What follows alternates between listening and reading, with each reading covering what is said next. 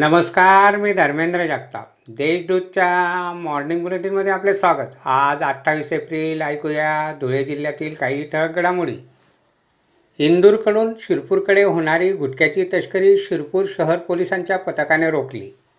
Mobile tower मालाच्या आड ही वाहतूक सुरू होती.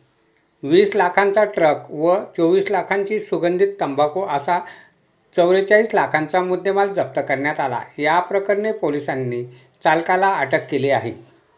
विविध प्रश्नांसह मागील सभेत नगरसेवकांनी मांडलेल्या प्रश्नावर कुठलीही कार्यवाही न झाल्याने आणि समाधानकारक उत्तरे न दिल्याने सभापती किरण कुलेवार यांनी अधिकाऱ्यांना सुनावले.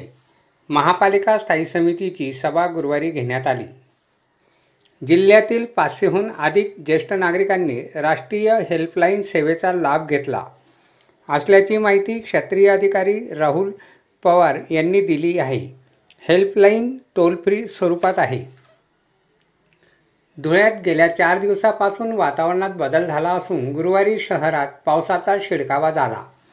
त्यावेळी वादळी झाले. त्यानंतर काही वेळात वातावरणात बदल होऊन ऊन पडले.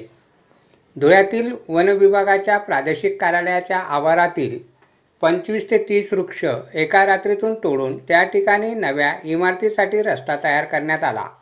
असा आरोप मनसेने केला असून अनाधिकृत वृक्षतोड करणाऱ्यावर गुन्हा दाखल करावा यासाठी आयुक्तांना निवेदन देण्यात आले.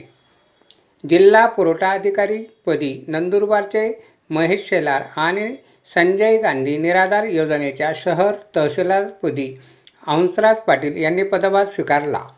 पंधरा दिवसापूर्वी त्यांच्या बदलीचे आदेश पारित झाले होते.